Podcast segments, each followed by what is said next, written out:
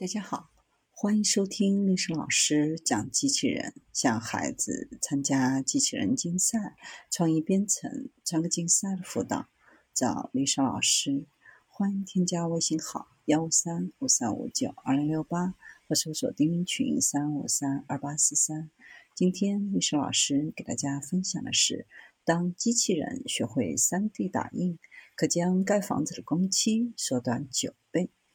美国住房市场目前面临七百万套独户住宅的短缺。为了解决这个问题，某公司希望有机器人的技术来建造新房的工期施工的周期从九个月缩短到三十天。为此，该公司将其机器人平台与内部开发的 3D 打印工具相结合，沿着龙门系统移动打印房屋的内墙和外墙。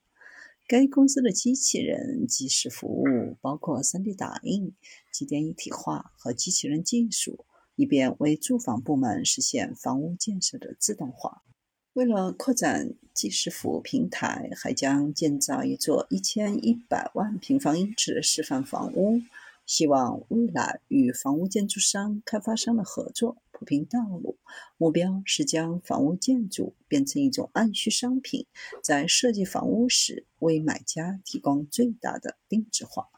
3D 打印已经在建筑行业当中用于创建概念验证建筑，越来越多的用于商业住宅和住宿。